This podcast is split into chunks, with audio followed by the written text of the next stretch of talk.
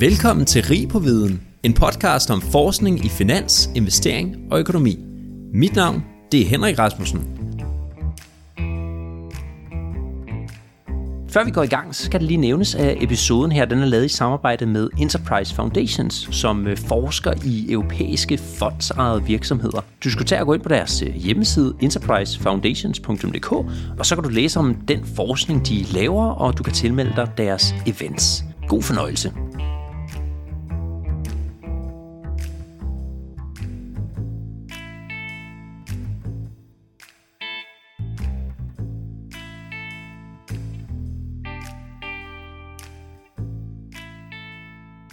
Some of the largest listed companies in the world are partly owned by foundations. For example, AB InBev, behind the Budweiser beer, ThyssenKrupp, the German company, and Maersk, that we know from Denmark.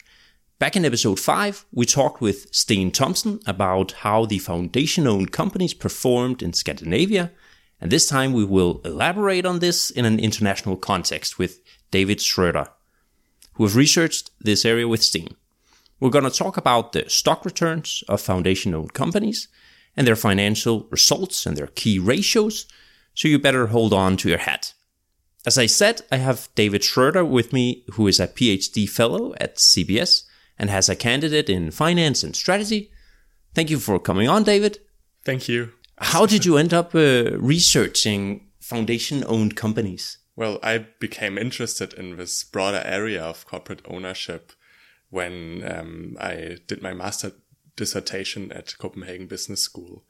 And I realized that often kind of these classical economic theories as agency theory and the theories of capital structure, they assume that owners constitute a homogeneous unit.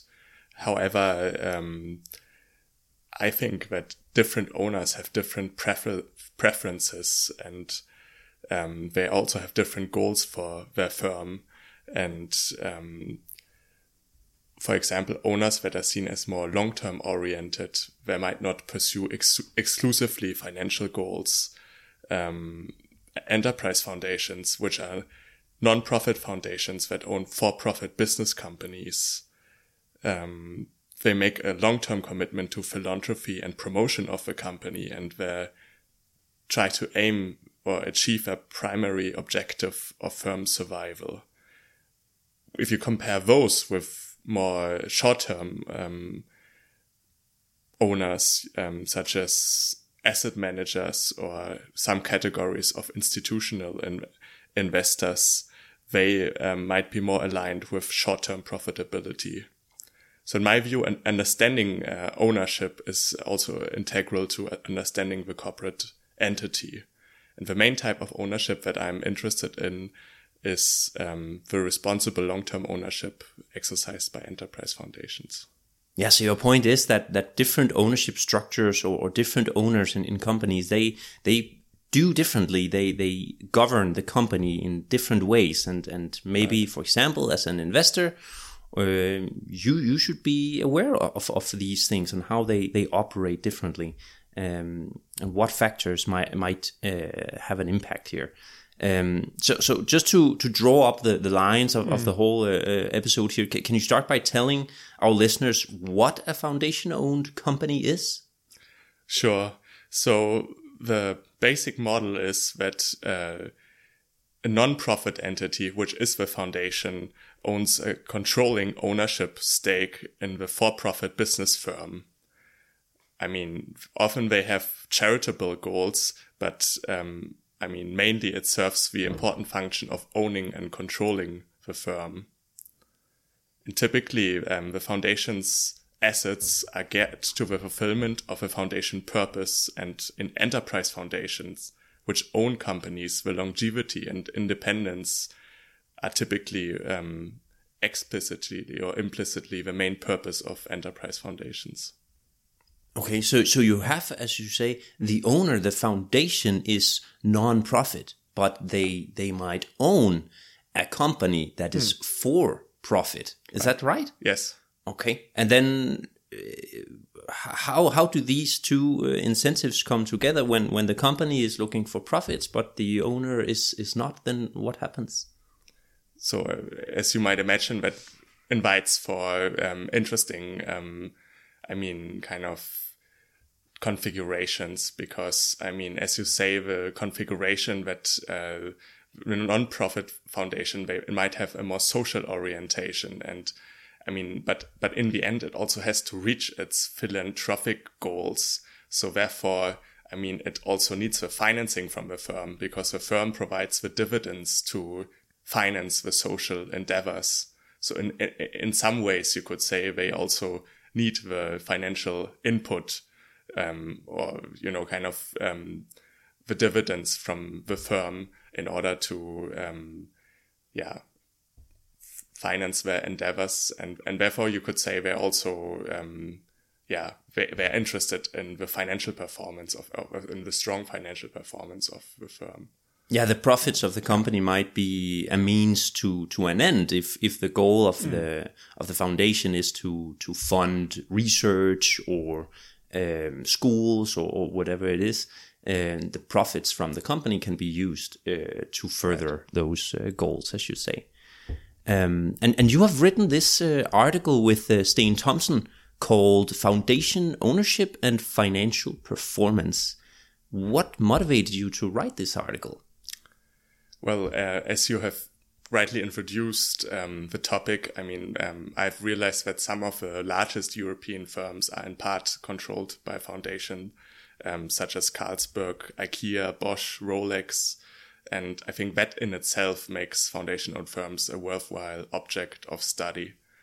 And also these special characteristics of foundation ownership. So the combination of non-profit ownership with kind of this for-profit model. I think this makes it quite an interesting object of study, and it also resonates very well with contemporary discussions about corporate sustainability.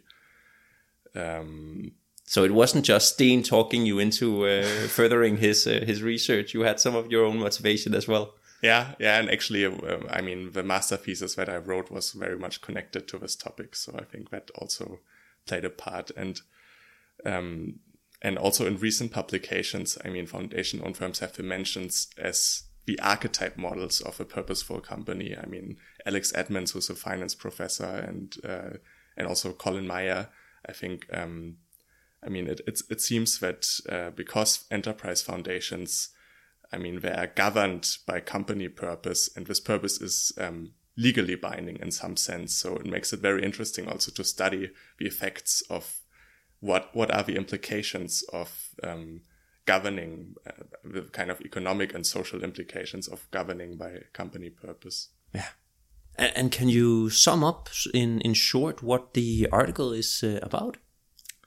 So the study looks at the fundamental questions, or addresses the fundamental question regarding the economic viability of foundation-owned companies.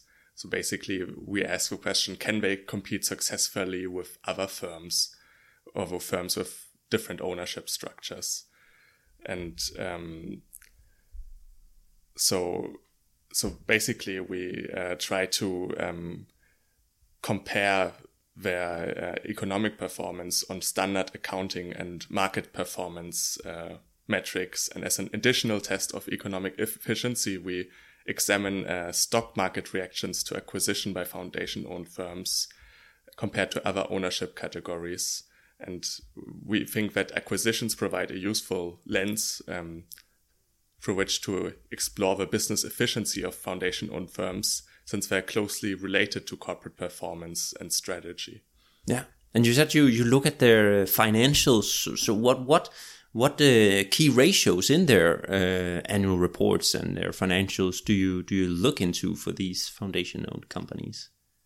So if you look into the broader financial performance literature, they typically make a nuance between the kind of market and accounting, between accounting and finance measures. And so these kind of accounting measures built on historical numbers, and finance measures concern market values. And we use both of accounting measures, so return on assets, sales growth, and also market-based measures such as firm value, which is similar to like a market-to-book ratio, and stock returns. And these are quite standard measures in the literature, you could say. And in addition, we also kind of calculate the cumulative abnormal returns to obtain the average shareholder value effect of acquisition announcements for foundation-owned firms. Okay. And this thing that you mentioned, return on assets, so that's this kind of measure of how efficient the company is at producing earnings with the assets that they have. So how efficiently they use the assets, their investments, their machines and buildings and stuff to create profits. And do you also look at just directly profit margins in the companies and compare them to other companies? I think we have done it in robustness checks, and the results were similar. So yeah, okay. It's not, if you look into the broader literature, you could say, I think nowadays it's mostly firm value and ROA, which are used, in the Journal of Corporate Finance, and then stock returns maybe, Yeah, there are a lot of measures of profitability, and usually they all look pretty much the same across companies. So how, David, can you say how well these companies perform? Do you compare with other companies that are not foundation-owned, for example? Contrary to kind of the agency theory-based view that firms without residual claimants cannot succeed financially, we show that in our paper that foundation-owned firms perform at least as well as matched family firms and investor-owned firms. We use family ownership and investor ownership as an alternative ownership structure in order to examine the economic performance of foundation-owned firms. And we look at, and they are all publicly listed, but are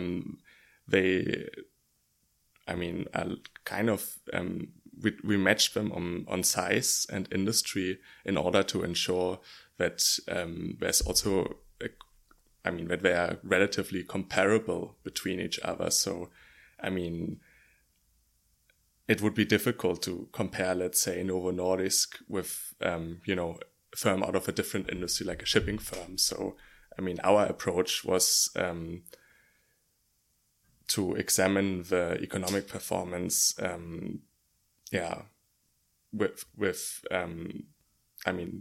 to do it based on quite, if we, for example, compare Carlsberg, it's, of course, just difficult to find a peer because, there are, only so many beer-producing companies. But, if we look into a family-owned firm, for example, Heineken sometimes is regarded as a peer. And so we try to look into, the same industry and, as close as we can do by asset size. Yeah, so you compare the companies with public companies listed on the stock exchange, and then you compare them with family-owned companies, and those are also publicly listed, right? So so everything is kind of, easy to find, you could say. You have a stock price every single day that you can use, and you have financials that are reported regularly as well. And then, as you say, to not compare apples and bananas, you adjust for firm size and the industry that the companies are in. So you take a foundation-owned company, and then you compare it with a family-owned or listed company in the same industry and with around the same size, right? In terms of the market value. And why is it so important to do that, to adjust for those things? As you can imagine, there are huge variations in performance across firms of different sizes and industries. It would be difficult to compare, a large conglomerate with, a minor a firm who has not the same kind of size, you could say, and also, therefore, to examine the performance, the standard accounting and market performance. We look into other ownership structures like family business and investor ownership, which might be regarded as the alternative ownership form. And we match them by size and industry. Yeah, you could easily have a technology company or the whole technology sector, which looks very profitable and maybe have a pretty high growth. And if you compare that with an industrial company like Maersk, for example, that might be pressured both on margins and not have the highest growth, then it's kind of very hard to compare the two. So the inside industry approach that you use, I think, is very, very sensible. And the same thing with comparing with companies of the same size. You might have very different risks in smaller companies, for example. They might not be as mature as the bigger companies and thus might not be as profitable. So it makes good sense to make these adjustments also in general. If other people are looking to do these comparisons across companies, it's usually those two factors that you adjust for: size and then industry. Yeah, I mean, you could use another. Instead of we use total assets. You could also use market capitalization or something similar. But use total assets as size. But there are different ways of matching it, you could say. Yeah. Are there other factors that you could have adjusted for when you compare these companies? One thing I'm thinking about is whether the companies you're looking at are in the value or growth bucket, as we talk about once in a while in the podcast here. I'm thinking that could play a significant role because, for example, when I looked at the list that you or the companies you mentioned in your study, you mentioned Maersk and ThyssenKrupp and AB InBev that I mentioned earlier. And these are some pretty cheap value-like stocks that generally don't grow very fast, for example. So I'm thinking, is that a typical trend in foundation-owned companies? Are they these more mature, stable value companies instead of the growthy tech stocks, for example? Well, I think you have a point there. And we actually include a variable for firm age, just the number of years since the incorporation. To control for effects related to the life cycle of a firm. And I mean, the life cycle consists typically of introduction, growth, maturing, shrinking, and declining phases. And the foundation-owned firms appear to have an older age structure. And therefore, they might have a stronger focus on debt repayments and firm survival rather than growth. Yeah. Which can also be a positive factor, I guess. I mean, if foundation-owned companies have this incentive structure that is more long-term oriented, then maybe that's why they survive as long as they do and don't go under. And that's also I would say, attractive characteristic to have as a company. But otherwise, if we dive into the results in your paper, how did the financial key ratios of these foundation-owned companies look like? So if we look at the group level, none of the performance measures suggest that foundation-owned companies perform any worse than firms with conventional ownership structures, which would be kind of the standard agency theory idea, because, I mean, these firms have no residual claimants on their ownership stake. And they have a self-appointed board of directors, and they have many governance features which run quite which propose an enigma to kind of the standard governance theories. Okay, one second. When you mentioned this, because you said it before, this residual claimants on the ownership or what you said. What is that? So, I mean, basically,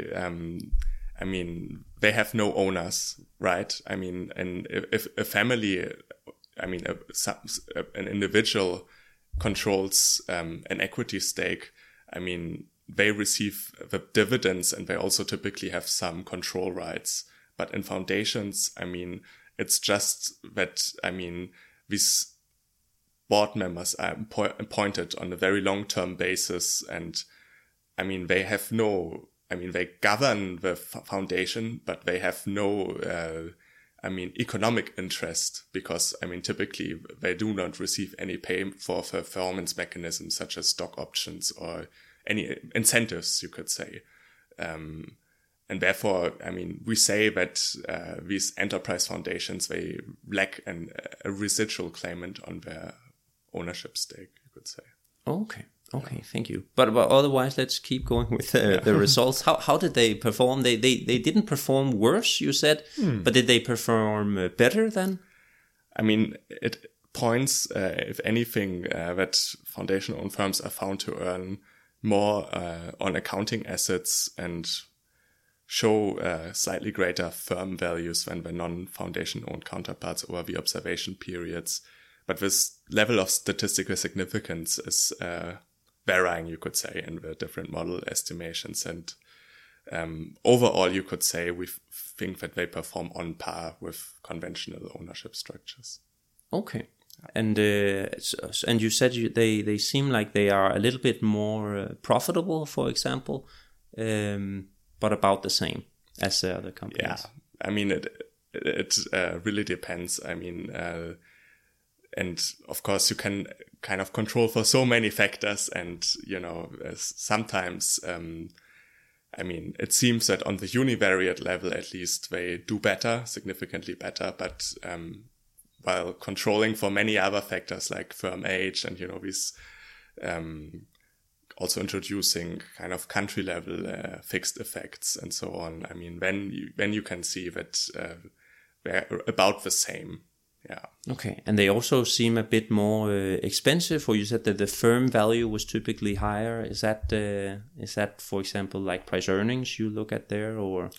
So the firm value measure is, it's the market capitalization plus the debt divided by the total assets. So you can think of it as a book-to-market ratio, okay. Kind of. Yeah. Yeah. Mm. Yeah, okay. So that would actually kind of point towards that they are not so value-like in their characteristics, but more in terms of like quality or profitability, where they usually are also a little bit more expensive than the rest of the market.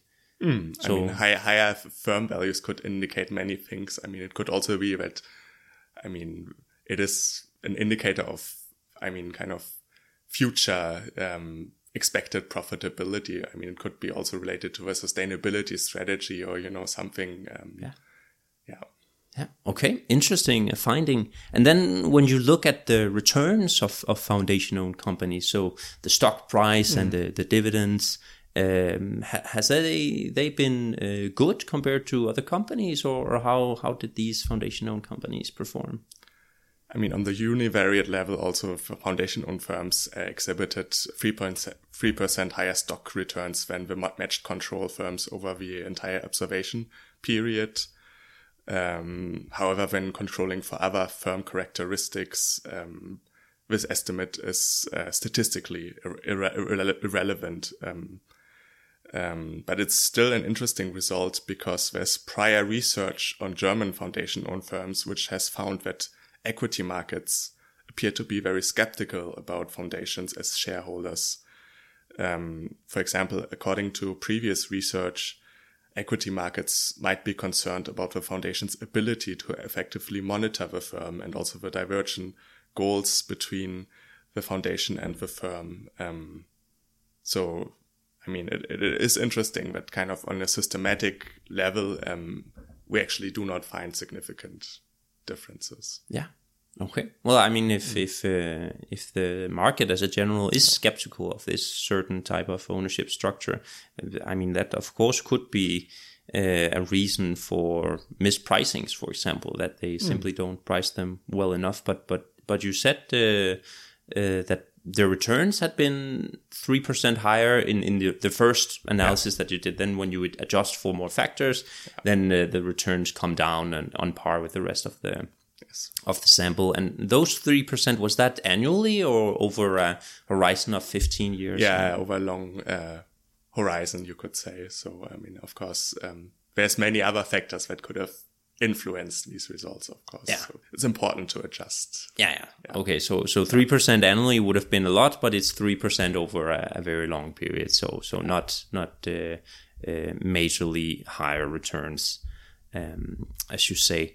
Then we talked about a quite popular topic before we started the episode here, and that's ESG or sustainability, as we call it. Are foundation-owned companies more sustainable, or how do they score in that area? So foundation-owned firms, they do relatively well. I mean, at least it seems that they are better in terms of the classical ESG indicators than family-owned firms. And also previous research indicates that, there's some problems with the ESG performance of family-owned firms. And when comparing these two ownership structures, it seems that foundation-owned firms, especially on the social dimension, so the S, they do outperform. And that seems to be also kind of quite intuitive, because in some ways, this enterprise foundations, they make kind of a long-term social commitment also to their employees and to their other stakeholders, such as their suppliers.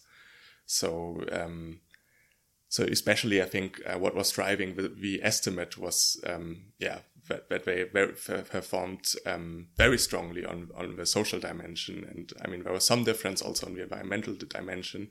But I think, overall, the estimate was driven by kind of the outperformance on the S. Yeah. And then you could say that I think there's some issues with foundation-owned firms regarding the governance aspects, because, as we already talked about, they, have this very, odd governance structure where they have a self-appointed board of director, and they have or self-appointed foundation board, and they also, use superior voting rights. So A and B stocks, B stocks, and that typically, if you look at what they're actually in the governance category, they for example look at, are shareholders treated equally, and that's clearly not the case for foundation-owned firms. So there's some issue with that particularly category, but. Yeah, and I know the analysts of ESG normally they do not like these concentrated ownership structures where one owner sits on a very big share of the company. So that should of course pull down in their score on governance. And is that also what you find in your research, that they score lower on the G? Yes, the G It seems to be on par. They do not outperform, at least on the G, it seems. So it's mostly the E and the S, which makes them different, you could say. Okay, interesting. And you also mentioned that the on the S, on the social factor, so how they treat their employees, for example, they were much, much better than the family-owned companies. Yeah. Why is that? I thought family-owned companies, are they not good to their employees or what? Well, I think there are some, we could, of course, look at anecdotal examples like Walmart, or Amazon. It's not necessarily firms which are family-owned, but it's not necessarily firms that you associate with a very strong employee culture, because, you sometimes hear, that employees are exploited in the warehouses.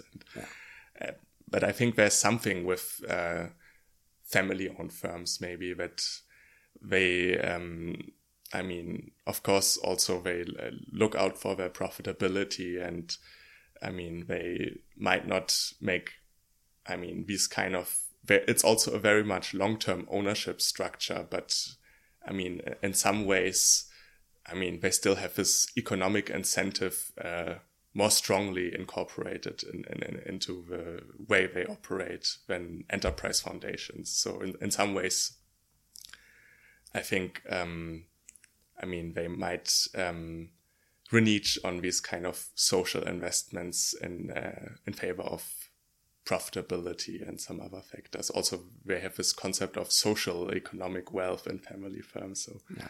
It's something, it's a very particular kind of ownership. Yeah, and you could maybe say that because the family sits on such a big stake in the company, they don't really have the same incentives to please outside investors or the market with, for example, good ESG performance, where you really have to show your HR department, for example, that you treat your employees well and you have high employee satisfaction and factors like that. Might not be too important when you own half of the company anyways. So outside investors don't really have much to say in the end in the family-owned companies, for example. And these this ESG performance, is it the same results when you adjust for size, for example, and age, as you mentioned? Because generally, as I understand it, the large companies and older companies, they tend to score better on sustainability because as they get older and larger, they have more resources to focus on the sustainability aspect of the business. So do the foundation-owned companies just score better because they are larger and more mature, or I mean, what? We have adjusted for many factors, and we actually also, I mean, we used the Asset 4 ratings, which are kind of standard in academia now, but we also looked into, some robustness tests. For example, we used the Standard & Poor's ESG ratings, and that seemed to be still, a positive relationship, at least, between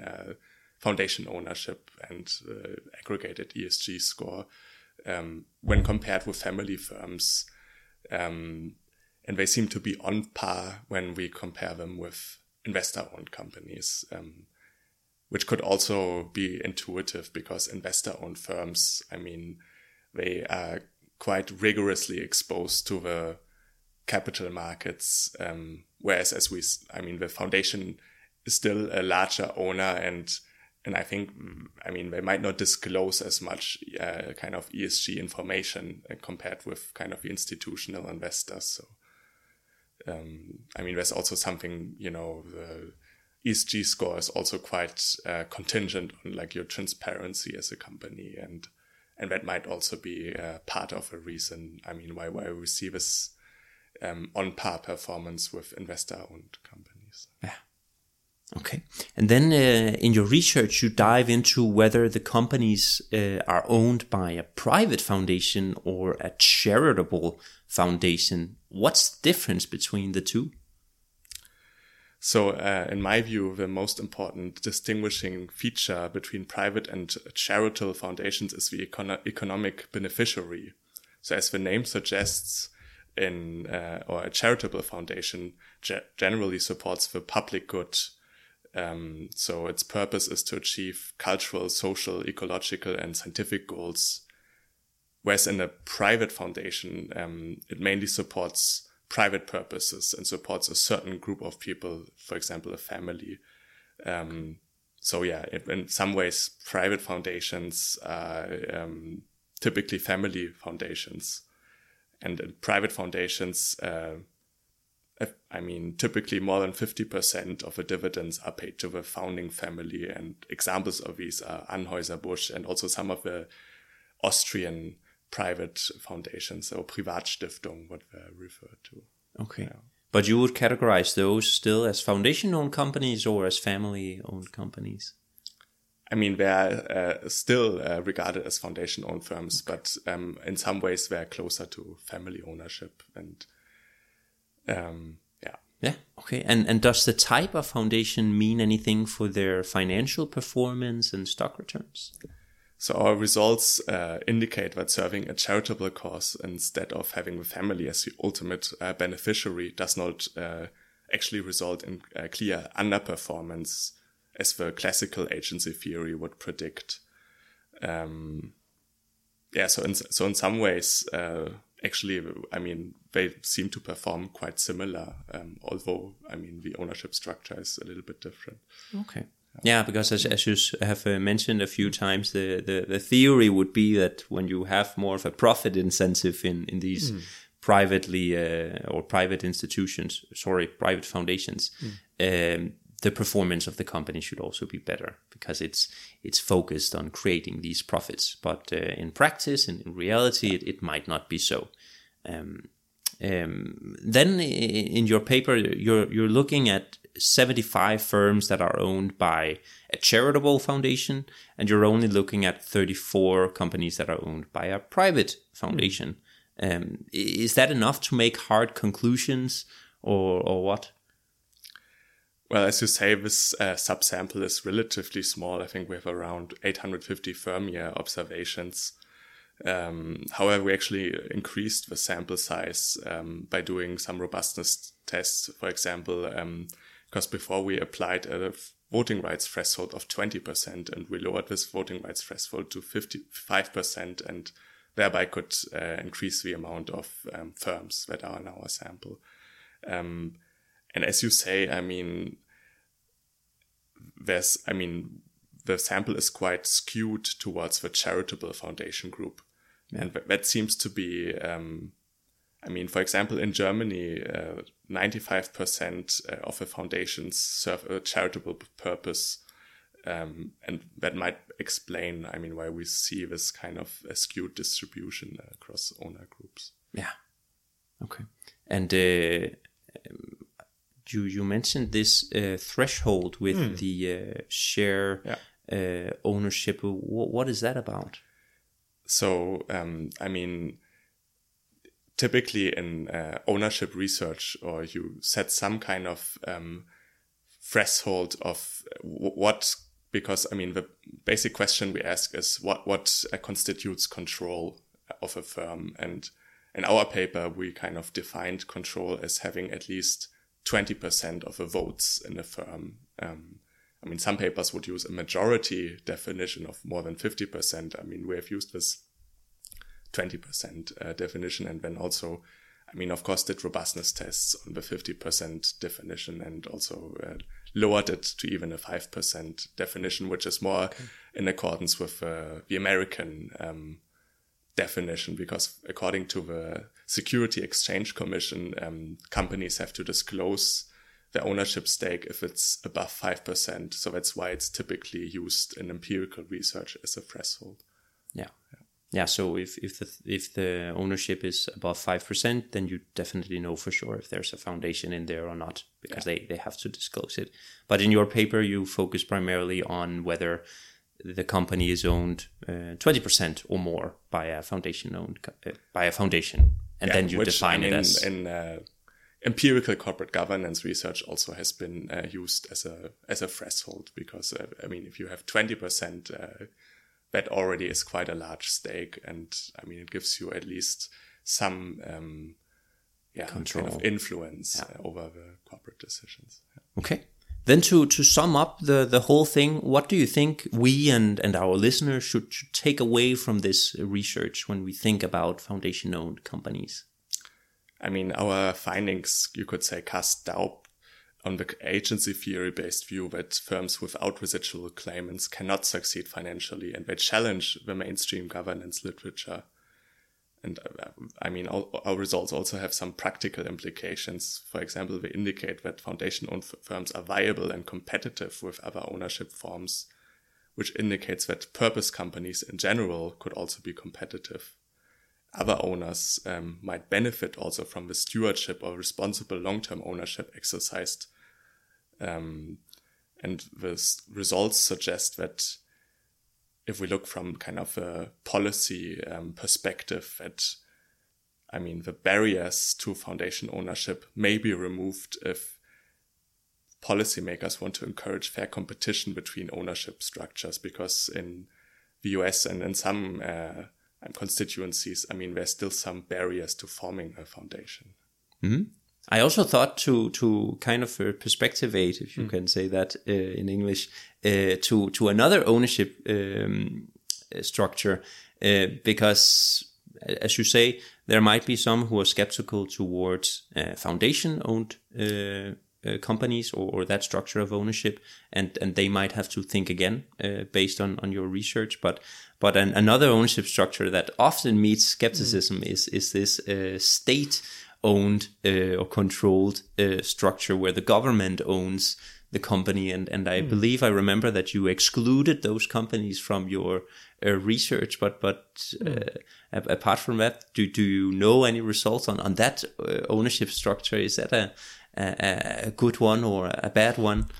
I think results are, I'm not an expert on this ownership structure, but I think the results are quite ambiguous overall. And there's some, negative estimates with regards to performance, but also some, positive estimates with regards to their ESG performance. But I think when the papers... they might have, for example, Chinese samples, and that might be a different, because there are some benefits to state ownership in China, for example, because it gives you some networks. And so I think it really depends on also the institutional setting you investigate this ownership form. Yeah, that's going to be something we can do in a future episode. Maybe we'll have to find someone who can help us myth bust that one. All right, but David, thanks a lot for coming on in the podcast today, and it was a pleasure having you. Thank you for the invitation. You're welcome. Tak for at du lyttede med til Rig på Viden. Jeg håber, at du lærte noget, og hvis du nu synes godt om vores podcast, så kan du støtte os ved at følge den på Spotify eller skrive en anbefaling på iTunes. Inde på LinkedIn, der kan du følge André Thormand, Benjamin Tumofen eller Henrik Fode Rasmussen. På genhør.